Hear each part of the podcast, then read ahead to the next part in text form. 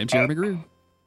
And I'm Gary Butterfield. And this is Days of Future Cast, and we don't have to talk about the Avengers versus X-Men anymore, Gary. This is it. We're done. Mm-hmm. We can just talk about the X-Men now. We don't need to worry about Captain America. Yeah. I'm I don't mind a Captain America, but frankly, I'm sick of thinking about him. I just want to focus on my exes, my X-Men's. This is our wrap-up episode and general feedback episode. We had some people write in some stuff. We are going to be talking about that, and also me filling in Gary on some of the stuff that I've read that's after the AVX run to see if it excites his interest at all. I wanted to talk about comics a little bit in general, because I have been on the dark side of reading a couple DC comics. Oh, I don't like that. And I figured this would be a good time to talk about that because it's a weirdo episode. Okay.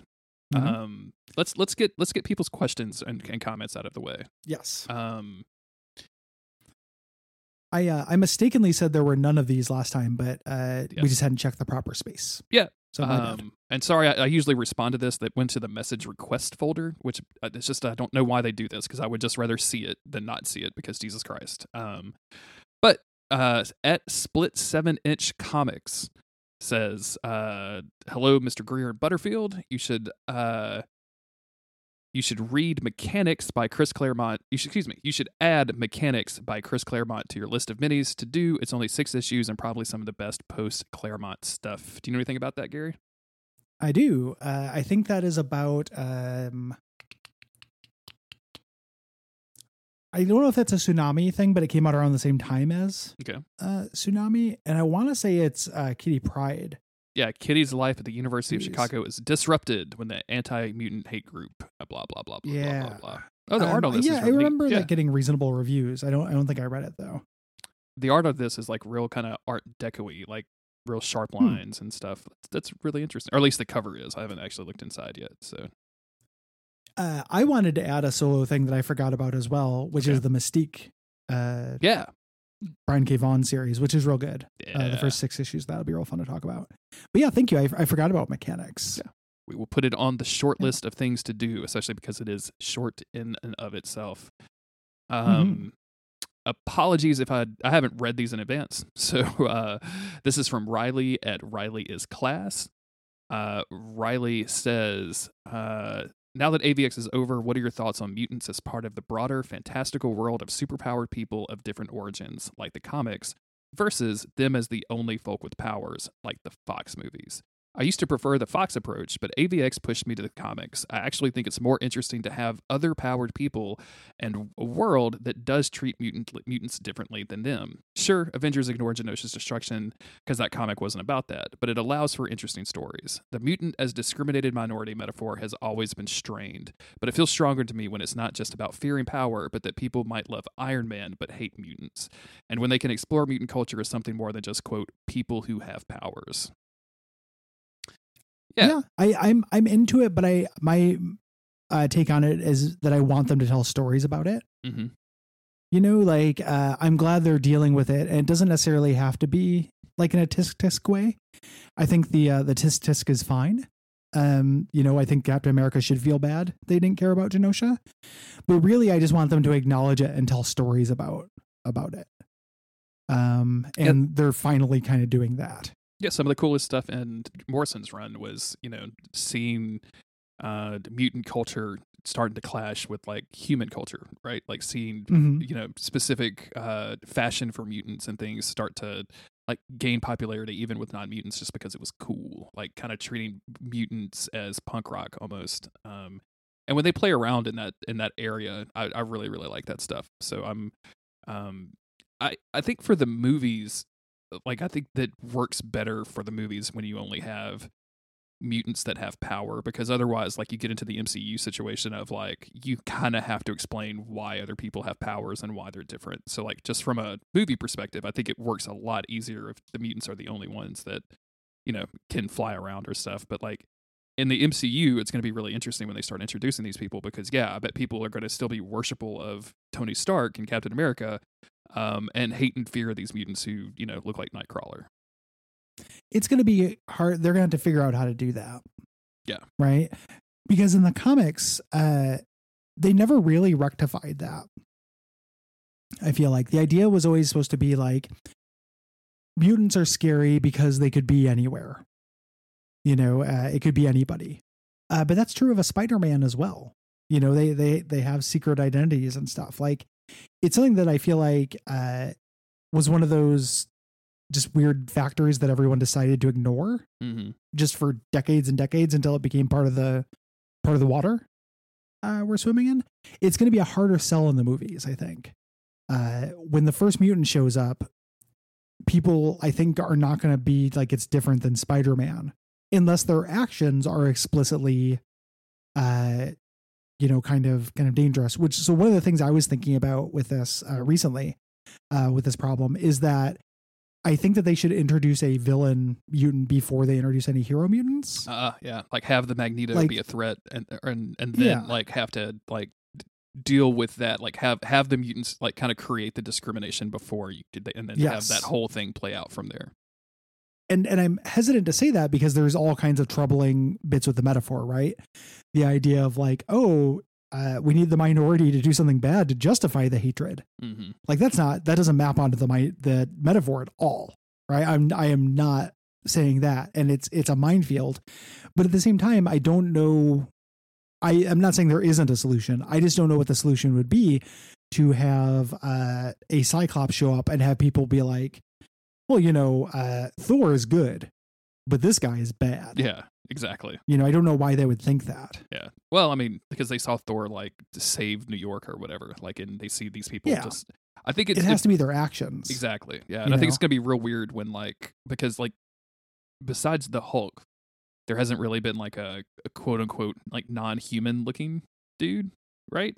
Mm-hmm. Like they're obviously in outfits, but like Captain America is super handsome. Falcon is super handsome. Spider-Man looks weird, but he's obviously like a human dude. He doesn't have actual like spider arms or anything. Thor is incredibly good looking. Black Widow, all that stuff. Like, but if we ever see like a Nightcrawler or a Beast, like I think it's going to really shock some people. And I think that's going to be. They really went physical mutations. Yeah. With it, you know, and they also, I feel like the Hulk, kind of almost like set a little bit of that groundwork and then they undid it. Yeah. You know, like the Hulk was a big problem and there were Sokovia Accords and all that jazz. Like they've made it hard to introduce mutants. Yeah. They still have to justify why the Hulk, who looks weird, but also literally destroyed many cities, is a problem or isn't a problem, but the Beast is. Exactly. Yeah. It's going to be real difficult. And yes, the Hulk was kind of a problem and he went away for a long time, et cetera, et cetera. You know, but now the Smart Hulk, he's signing autographs. Like, there are people who definitely died from him destroying the city who probably don't like Smart Hulk signing an autograph, you know, at this point. So we'll see if they do anything with that.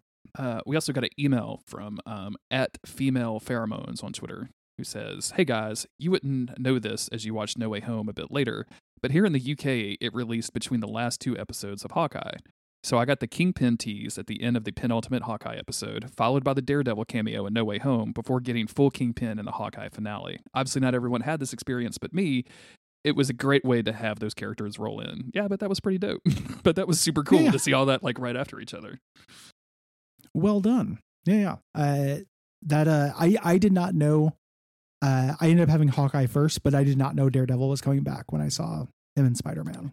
I didn't have it confirmed, but like it had heavily been suggested. Like all of the Marvel TikTok people had kind of speculated on it. There was a bunch of like rumors and, you know, pictures on set that may or may not be fake, and that Sony's taken down, and they wouldn't take them down if they're not real, or maybe they would. All that kind of stuff. Yeah. Whomst knows? We also had somebody write in. Uh-oh. Yeah, I'm trying to figure out if we've actually done this before. We had to have done this before because it was back. This is well over a year ago. Never mind. We've had to have done this. Never mind. We're good. This is an audio bit. So that's it. That's feedback. So I've been reading a little bit more of X-Men because I was very excited to get back to be done with AVX so I could just continue my journey into modern X-Men stuff so I can see how it eventually just stops and then they just reboot the whole universe. Some weird things that I wanted to point out to you is that the evil team, quote unquote, Cyclops' team, they make their headquarters in Weapon X's old facility. Okay. Which I wanted to bring up because you mentioned the hideout in the last issue, and I was just like, really? Of all places? And of course, it's like, that's the last place they'll look kind of situation, but it's just really very weird to me that they would choose Weapon X of all places. It's pretty, yeah, it feels a little silly. I forgot to mention this during the thing. I did, last night, I read the first issue of that. Mm-hmm. I was high out of my mind. Excellent. I accidentally gummied too much. So that's what made me forget. I remember it's Magneto being interviewed by S.H.I.E.L.D. Yeah. For it. Tell me more. Does that, because the first issue, the idea was intriguing. Mm-hmm. You know, the idea here is that Magneto comes to S.H.I.E.L.D. to try to put down Cyclops. Like, he really must be stopped. Yeah. He doesn't do anything in the issue that implies that. Really. He saves a mutant. But where does that go? So it basically becomes Cyclops and his team are going around recruiting mutants for their team, which is the quote-unquote like proactive team, the team that's like, we're going to, you know, save the world and we're out there fighting the battles and all that kind of stuff. Whereas, you know, the school isn't doing anything. They're pacifist. And of course, this is where Beast gets the idea to bring time travel back into the past and bring the teenager kids up to meet the modern day people, with the idea of like, if Cyclops sees his younger self, he would, you know, oh my God, he would be ashamed of his thoughts and his deeds or whatever. That's why they bring the 60s X-Men. That's what Beast says, to show them to Cyclops. That's what Beast says. Teenage Cyclops, later, like a few issues deep, is like, he says he that's why he told me he was doing this. I think he did this to punish me because he can't punish Cyclops, the real Cyclops. So they really do play with that a lot. And I don't know what it is, but like there's something really, really cool about Teenage Cyclops like coming here and like finding a bunch of shit and like trying to reconcile the past and what he was like, the future he was fighting for versus the future that's here now. At one point he breaks into his safety deposit box, which is his own safety deposit box, and he's like, mm-hmm. you know, pulling cash out because he wants some cash or whatever, and then he finds wedding invitations, and he goes back to the school and he just hands one of the wedding invitations to Jean Grey, like young Jean Grey, and just walks away. And I'm like, Jesus Christ, we're creating emo Cyclops here. Yeah, that's incredible. Yeah, and it comes to kind of a head like. The older Cyclops team shows up on campus and it's like, hey, all of you mutants, like, you should come with us. Who wants to come? Like, you know, no questions asked or whatever. And Teenage Angel, who is confronted with his very weird future of a guy who doesn't even call himself Angel anymore, he wanted to do was go back in time and be like, yeah, let's go get mind wiped by Xavier and never remember any of this. Defects over to Cyclops. And he joins that team, which I guess is kind of like a big spoiler, but I think it just makes it more interesting to read, get you more interested in it. Yeah, that's the other thing too, is that the entire time they keep saying like, well, we you know, people are like, y'all need to send those kids back. The kids need to go back, you know. And every single time it comes up, they're like, yeah, we send you back. Xavier's just going to mind wipe you, and you're never going to remember any of this. And I'm like, is that? Y'all just are cool with that? Like that's what it's just known, and y'all are upset that he's dead. Like, this is so fucking weird. Yeah, like why don't you bring young Xavier? Yeah, back? Yeah, that seems like he's dead now. You know, and you could fix Xavier. Like, hey man, don't do an onslaught this time. Yeah. There's lots of like endangering the space-time continuum talk between the two Beasts, the two Hanks. And there's a lot of back and forth. There's a lot of like really weird moments with Jean Grey, of people just seeing Jean Grey. And of course, like they, you know, she comes back and she's like, oh, I'm not a psychic. I'm just a telekinetic. And they're like, no girl, you're a psychic. Yeah. She literally starts like stopping people's minds and things just because she hasn't had the training. Like, she doesn't have the moral stuff that was built into her for all those years. So they do some cool stuff with that. The other thing I wanted to mention is that the X-Force run, which is Hope, Cable, Forge, Domino, and Colossus, is really good. And I'm interested in it, but they just bring Colossus in like NBD, and I don't get it. I don't understand. I was really looking forward to like dealing with some fallout with some Ileana stuff, and like you just, unless it happens like 20 issues into the run, I think I'm only like 10. They're like, just, yeah, we need a strong guy, and he's not like a non-character or anything, but like it just doesn't deal with any of the stuff that we've been building in AVX. So I was just kind of taken aback by that. It's the way that when writers want to make a new team or they pitch a new thing, my understanding is they just kind of say which X-Men they want to use. Mm-hmm. And then the editorial control decides if they're free. That is why, you know, like in the Morrison X-Men, he ended up with a team he ended up in. Like, he wanted other characters, but Claremont got him. Sure. And vice versa. Right. So somebody who was probably just literally wanted a strong guy, wanted Colossus. They weren't necessarily invested in everything coming into this. They just had wanted to do their team. Yeah. And the editor kind of made it work.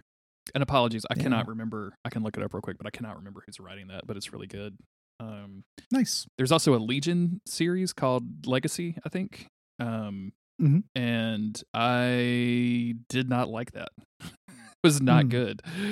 X-Men Legacy? Yeah. You mean? X-Men Legacy. Yeah, yeah. That's a really interesting comic. Like, that went on for a very long time. And started as an Xavier comic out of what is it? Messiah Complex. Mm-hmm. And then became a Rogue comic. Oh, weird. I guess. Mike Carey did that, but it was like Xavier to Legion to Rogue, and then maybe back to Xavier Pipeline. Wow. I think that's where Mrs. Sinister comes from. I read that for a while and didn't love it either. Like, I like Mike Carey, but I mostly like him doing weird Vertigo shit. Yeah, same. I didn't love his X-Men stuff. I liked some of the stuff we've read with Mike Carey doing it, but like this just and I think Cy Spurrier was doing this. I think that's the writer. Okay. And it was just real goofy sci-fi, real goofy, like mind plane, can do anything. And then like the thing that turned me off is like he got a mind signal from two kids and he went to rescue them, and it was like a samurai thing, and I'm like, I got very little patience for this goofy sci-fi thing you were doing, and adding weird samurai stuff to this is not helping, so I'm just going to put it down. Yeah So that was all I got to read, and then I read approximately 9 volumes of Berserk, so if you want to talk about that, we can talk about that.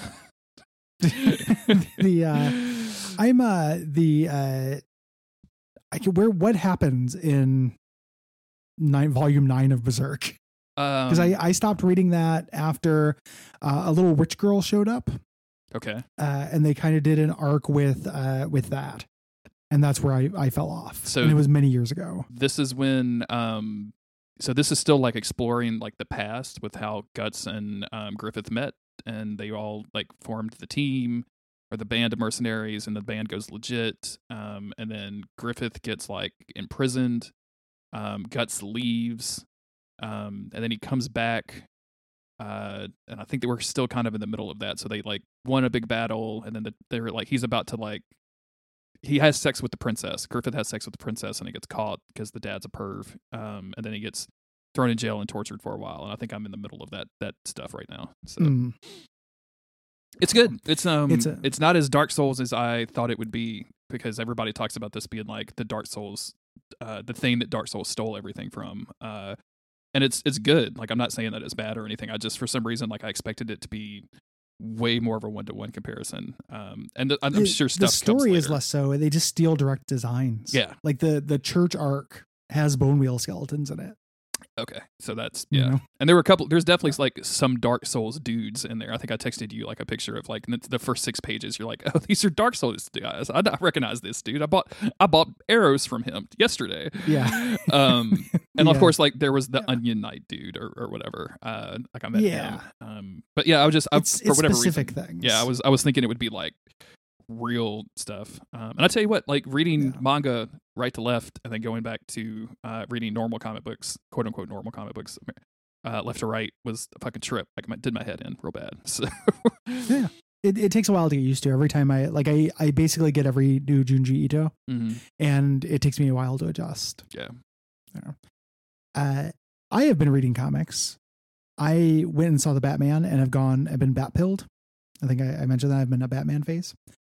And I picked up a trial of the DC comic streaming service, and I figured they would have Vertigo and all that stuff, so I could just reread some favorites while I'm on there. And read some Batman, and it was fine. But I pretty quickly moved on and have been reread. I reread a comic called Top Ten. Do you know Top Ten? I do not. Mm. Oh man, it's so Alan Moore for a little while was doing this thing called America's Best Comics through Wildstorm. Okay. I think is the name of it. And I think Top Ten is part of that. It might just be Wildstorm. It's a really good comic. It's 12 issues. The idea is it is a police procedural in a world where everybody has superpowers or some kind of science hero. Mm-hmm. So it sounds like Powers, but it's funnier and much better because it's by Alan Moore, okay, as opposed to Brian Michael Bendis. It tells one complete story. It's very good and very funny. I'm going to spoil a subplot from it, please, to sell you on it and sell other people. One of the characters, his mom gets ultra mice. So in her house, there are all these little mice dressed up as superheroes. You know? I like that a lot. The exterminator comes in and brings in ultra cats. I can't remember what they're called, but cat superheroes. So we get all these little cat analogs of these things. It's the only way to get rid of them. It's like, well, that's what you got to do. So there's this war going on in there until eventually it escalates into a crossover. And there's like a dark side mouse versus Cat Lactus. I love this. This is great. And then it goes away because they erase the continuity. So the exterminator can't get paid. They had a little crossover and they did an alternate reality and rewrote history. Perfect. So no one remembers this cat mouse war in this old woman's apartment. And the exterminator is like, this always happens. It's very cute and good. Something that happens in the Doom Patrol TV show is that they get... They eventually, the entire like mansion that they live in gets haunted by a horny ghost, and you can just like see like a spectral couple or spectral like orgy happening in various rooms, like as you're walking through, and they end up having to call the sex men to come in and bust them out. And the rest of it just goes from there. But like just the idea of the sex men to come and bust your horny butt ghost is just really, really funny to me. It was really well done. So. Yeah. I grabbed Doom Patrol in there because I want to reread that with hopes of watching this show. I also started rereading The Authority, which I hadn't read in a really long time. God, I like that comic as well. I went through that a long time ago when I first learned how to pirate comic books, and I read like 100 issues in a weekend or something. Like I just mainlined that like it was an 8-ball of cocaine, and I really, really liked it. I just couldn't tell you a single possible thing that happened. It's very Warren Ellis does very powerful heroes and does science shit. Yeah. It's just going down real easy right now, which feels good. Yeah. It's good. Comics are good. It's a weird thing. I love, everyone, I don't love that I get out of the habit of them. Like I will not, it won't occur to me to read comics for a while. And then I'll be like, oh yeah. And then just have like a really nice evening, like lie in bed before bed and read like 4 or 5 comics before bed. Feels great. I love having the access to basically every comic I ever liked. Yeah. I was, the reason I got started reading Berserk is because, I was texting with Chris and, it was something Elden Ring related. And he mentioned Berserk and I'm like, man, I should read that. But like, it's impossible to get digitally, right? Like I would have to buy those super expensive, like hardback. And he goes, no, dude, I think it's just on like Amazon.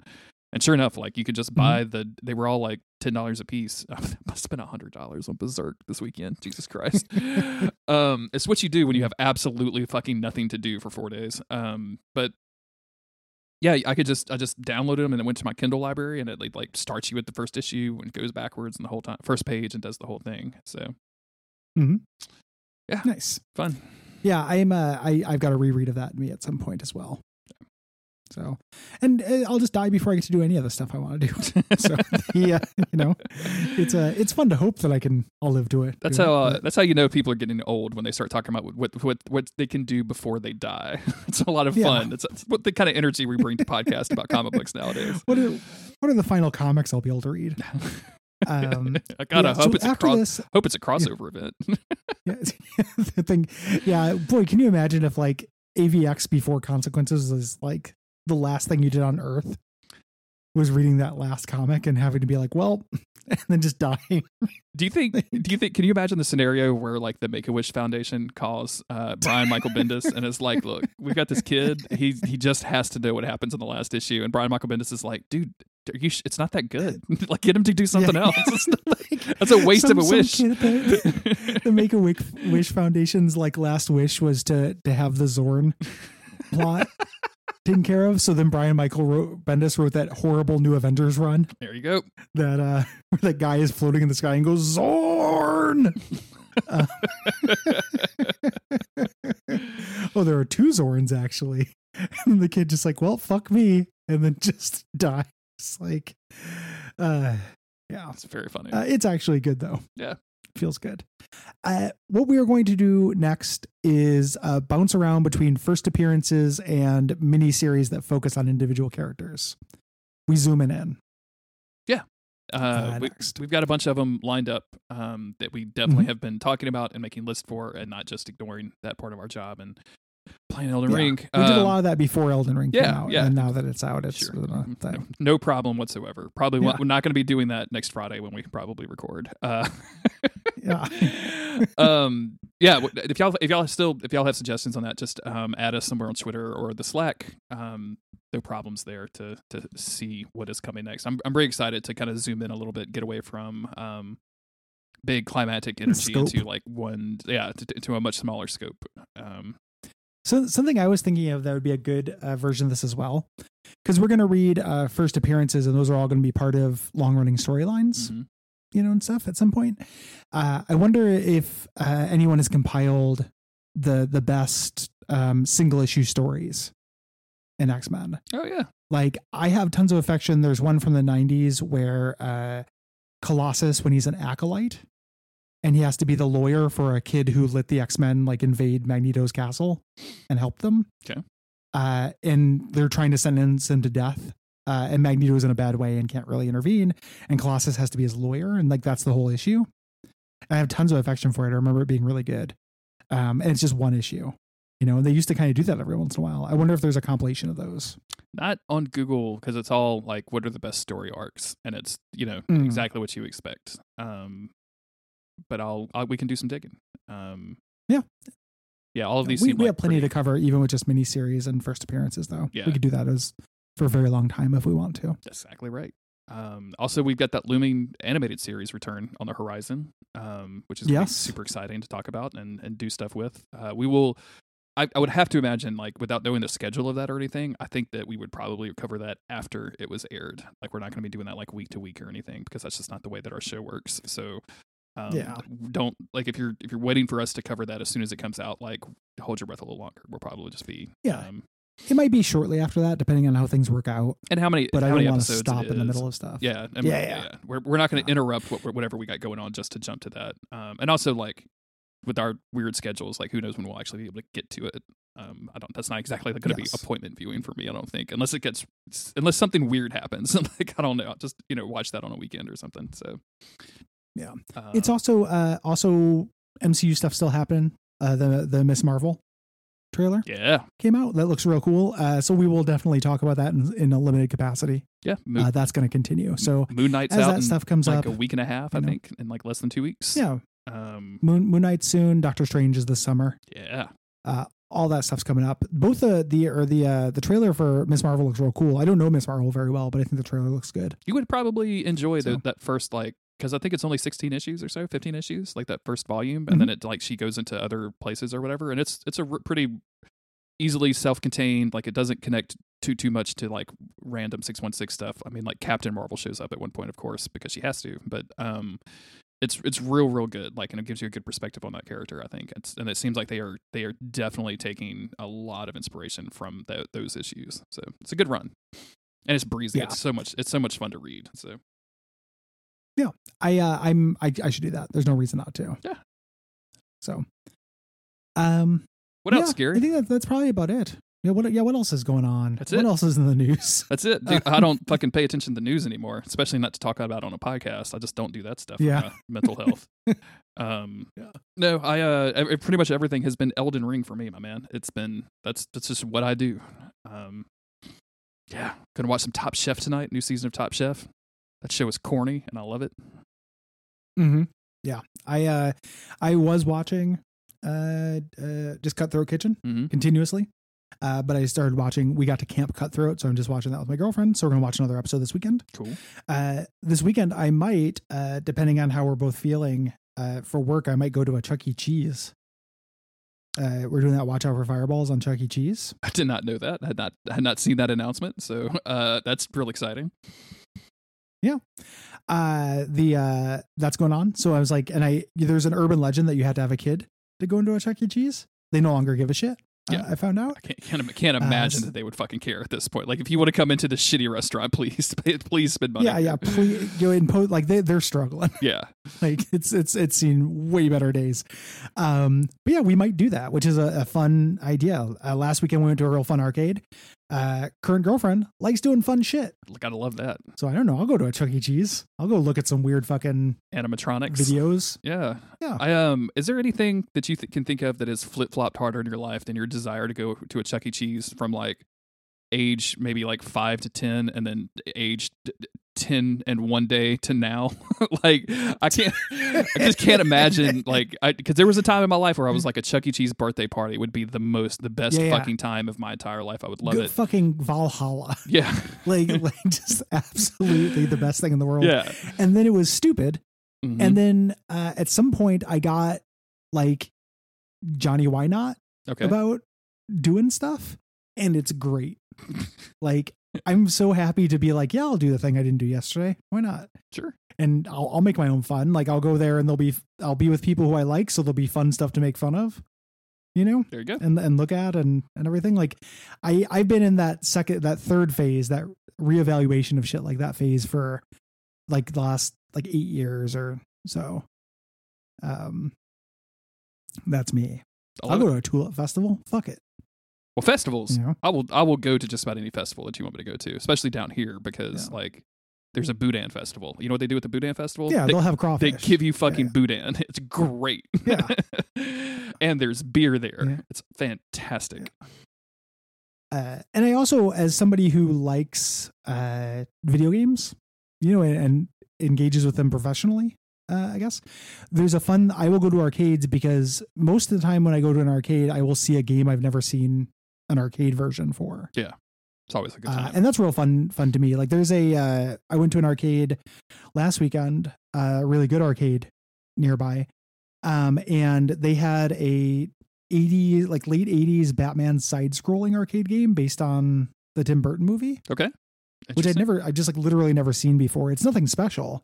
It was just weird to be like, oh shit, like that exists. God, I feel like I played that on like a Game Boy or Game Gear or something. Like there's lots of those. Mm-hmm. Like this was a different one. Like this had very different animations and shit.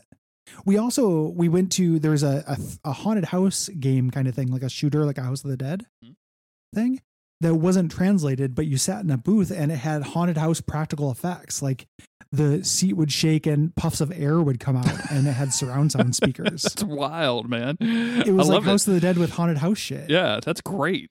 Love it. It was awesome. It's like Dark Omen 3D, I think it's called. Do any of those little fuckers just come out and like come all over the place or what? Dude, these little fuckers did all. We went there late, so there were a lot of little cum shots. Because it was an adult ghost tour. So. Yeah.